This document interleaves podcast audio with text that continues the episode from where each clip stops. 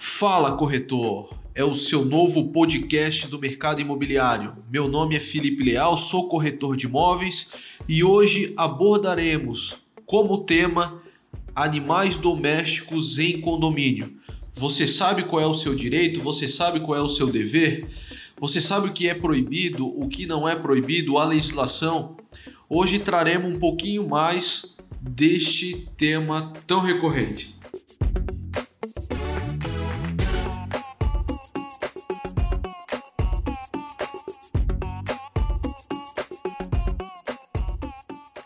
É muito normal hoje em dia, é um assunto constante que é abordado por muitas pessoas e às vezes ficamos sem respostas sobre determinadas situações. A gente vive uma geração que é cada vez mais comum os pets ser considerado parte da família. Hoje vamos em shopping center, vamos em lojas de departamentos, vamos em comércio em geral e os animais já são bem-vindos, já são aceitos porque é de comum acordo que hoje eles estão cada vez mais introduzidos em nossa sociedade. Mas no condomínio onde a gente vive, é proibido proibir animais? Essa é a grande pergunta, é a pergunta-chave e é o nosso tema deste vídeo. A resposta é simples: não. É verdade que alguns síndicos ou proprietários de imóvel pode proibir a permanência de apartamentos em cachorros ou casa, mas é parte do seu direito de propriedade. Mesmo, tá? Isso mesmo vale para quando o condomínio proíbe de alguma maneira a presença de cães. Eles não podem ir contra e não são maiores do que a Constituição Federal ou o código maior do país, que é o Código Civil. Então a gente tem que ter em mente que, por mais que um condomínio tenha suas próprias regras, tenha suas próprias diretrizes de convívio, ele não pode ser maior ou não pode confrontar o nosso Código Civil. Tá? A gente precisa ter em mente que somente um juiz depois do tutor apresentar a sua defesa, pode ordenar a retirada do animal, mas isso em casos extremos. Ah, essa decisão ela pode ser tomada apenas depois do processo conter provas inequívocas que o animal de fato apresenta algum perigo ou causar desassossego, que basicamente é incomodar a vizinhança, incomodar os condôminos daquele condomínio. Existe também, e tem uma questão, que se o animal está há cinco anos morando na propriedade e nunca houve nenhuma reclamação, não é possível mudar as regras do condomínio no meio do caminho. Esse é um direito adquirido.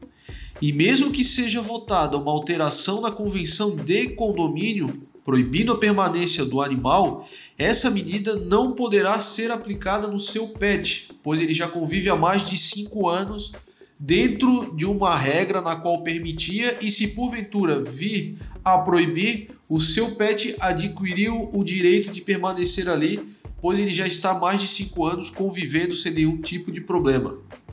Os tutores que não estiverem satisfeitos poderão perfeitamente procurar a justiça para resolver essa disputa. Na maioria dos casos, a jurisprudência e os juízes votam de favor à permanência do animal. Claro que devemos ter em mente que, em contrapartida, é importante que o tutor seja responsável e garante que a presença do cão não represente risco à saúde segurança ou incomodar o sossego dos vizinhos. Então, para resumir, sim, os pets podem morar em apartamentos sem nenhuma restrição, dentro da unidade privativa. A partir do momento que for para o condomínio, precisa seguir as regras de boa convivência.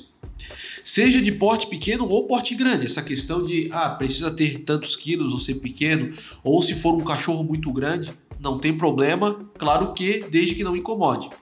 O que realmente determina uma boa convivência é a possibilidade de ter cachorros em apartamentos são o comportamento e a criação deles.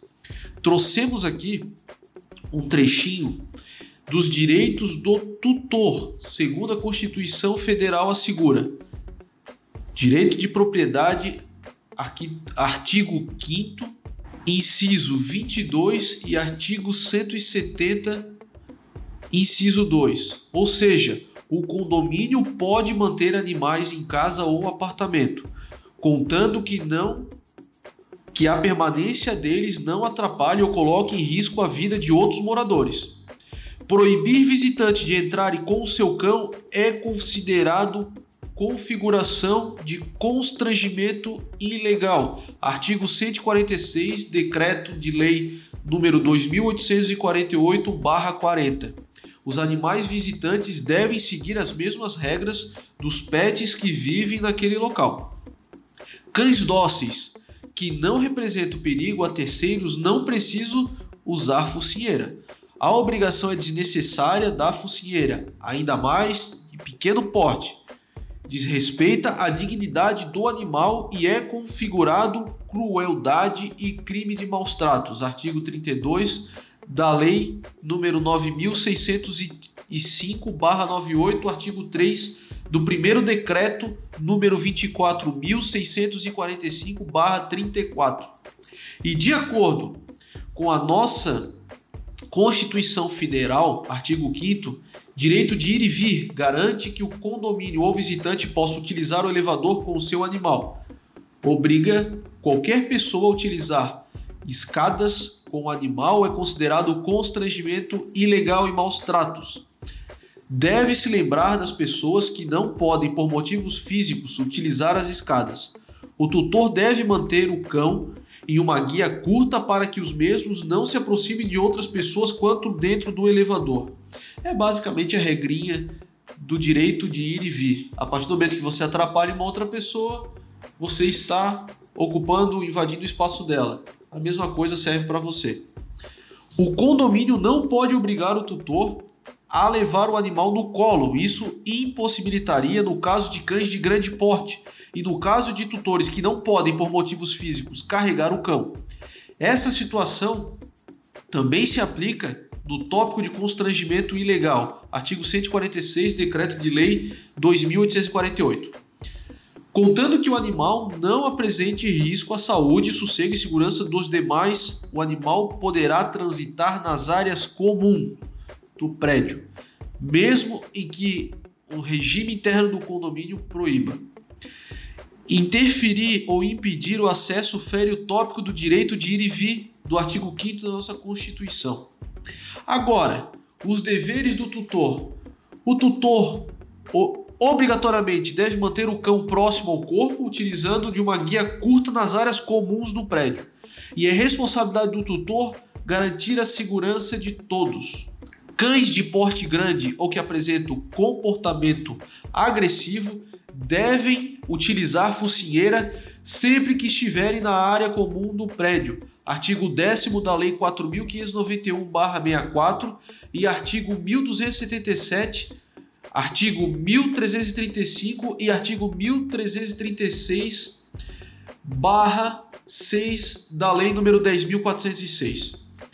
Crianças pequenas não devem ser deixadas com cães sozinhos nas áreas comuns do prédio. Respeitar o próximo é a chave da boa convivência em qualquer situação. Portanto, se você conhece alguém que tem medo ou não gosta de cachorro, evite deixar o seu animal próximo a esta pessoa. No geral, precisamos sempre manter o cão em guia curta enquanto estiver nas áreas comuns do prédio e não deixe que ele se aproxime de terceiros é lógico, se não tiver autorização. Lembrando que é responsabilidade do tutor limpar todos os dejetos do seu cão na área comum. Dejetos não apenas que sujam as áreas comuns, mas também que incomodam os outros condomínios que são potencialmente perigosos e transmissão de doença. O tutor também deve manter as áreas privativas de sua casa limpa, mesmo que seja um ambiente interno, você tem a obrigação de impedir o mau cheiro e garantir a saúde do animal. Não fazer isso pode ser considerado crime de maltrato. Então não adianta você se trancar dentro do apartamento, deixar o cachorro fazer o que bem entender e achar que porque é uma área privativa sua você não vai ter problema. Não é verdade isso. Latidos intermináveis e barulhos podem tornar a vida do seu vizinho um inferno. Então é de responsabilidade sua que a presença do cachorro não prejudique a vida dos demais e do bom funcionamento do local. Para esse problema, um especialista na qual consultamos em comportamento deve ser chamado e uma conversa com os prejudicados é o primeiro caminho com o intuito de avisar sobre as medidas tomadas desde que haja uma mudança. Então, se você percebeu que está incomodando, que realmente seu animal está com dificuldade de se adaptar àquele ambiente, o primeiro caminho é sentar, tentar resolver da melhor maneira possível, chamar um adestrador, chamar uma pessoa especialista em comportamento animal e tentar resolver isso da melhor maneira possível para que esse problema não se prolongue. Ainda sobre barulhos e ruídos que incomodam as unhas do cão, entra sempre nessa lista de repetições insuportável. O sossego deve ser respeitado, em caso contrário, o tutor pode ser preso. Isso mesmo, pode ser preso. Artigo 42, inciso 5 do Decreto de Lei número 3688/41, tá? Então, basicamente, tá? A gente sabe que é um desejo de todo mundo ter um animalzinho doméstico, mas precisamos ter em mente que é uma grande responsabilidade, é uma questão de boa convivência e é uma questão de basicamente bom senso. É fundamental que haja bom senso. Essa é a palavra-chave. Mas o que fazer em caso de proibição de cachorros e problema com a administração do prédio? Primeiro caminho é uma conversa informal para que os vizinhos estejam cientes que o tutor tem direito garantido. Então, esse é o primeiro caminho. Antes de uma judicialização ou antes de uma briga, o primeiro caminho é uma conversa numa boa, informal, deixando claro que você está no seu direito de ter o seu pet em casa. Agora, se a conversa não for o suficiente, o condomínio deve registrar uma queixa por constrangimento ilegal, seguindo o decreto de lei.